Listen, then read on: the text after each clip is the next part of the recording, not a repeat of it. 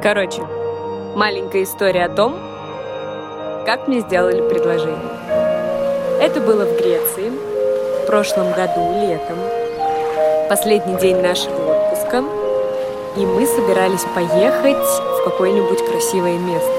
В итоге мой уже муж нашел потрясающую бухту, но бухта была в пяти часах езды от того места, где мы отдыхали.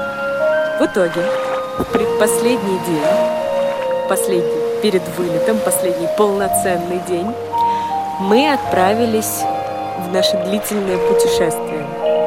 Причем я, естественно, не знала о том, что там что-то планируется. Мы просто решили отметить крайний день нашей поездки каким-нибудь необычным образом.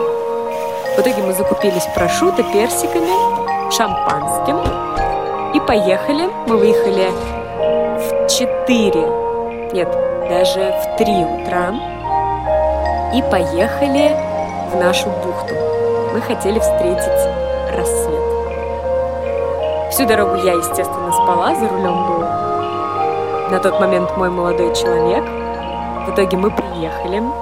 Бухта действительно была потрясающе красивой, но бухта была внизу, а дорога заканчивалась на холме. На холме, и нам нужно было по невероятно отвесному оврагу спускаться вниз. И это было действительно довольно опасно по той простой причине, что это не туристический маршрут, и нам необходимо было идти по камням вниз. Мы спускались еще где-то минут 15, и, наконец, мы дошли до нашей маленькой бухточки. Бухта была среди скал, голубая вода, такой небольшой водоем. Мы пришли на тот момент, было где-то 7 часов утра, значит, наверное, мы выехали раньше. Было где-то 7, может быть, 7.30 утра, и как раз вот-вот восход. Солнце только-только поднималось над морем. Там было еще две пары. Одна уже собиралась уходить, а вторая продолжала свой небольшой отдых. Мы сели, расставили наше шампанское, достали нашу ветчину, решили перекусить, все-таки завтрак. И мой на тот момент молодой человек говорит, давай говорить тосты. Ты говоришь первый тост, я говорю второй, и... Нет, я говорю первый тост, ты говоришь второй тост, и я говорю третий тост. Я говорю, окей, давай говорить тосты. Он сказал первый тост про наш чудесный отдых. Это был первый наш совместный отдых. Я сказала второй тост про наш совместный отдых. И третий тост...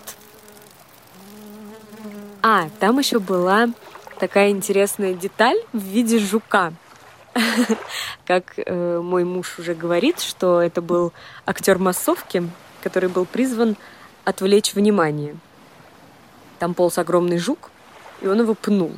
А так как я ультразоозащитник и всегда переживаю за всех животных, я сразу стала смотреть, куда полетел этот жук, не сильно ли он ударился, все ли с ним хорошо.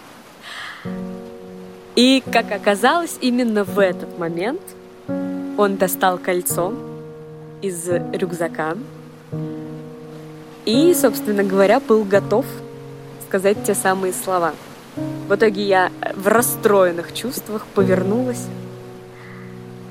И он так, начиная издалека, произнес те самые слова.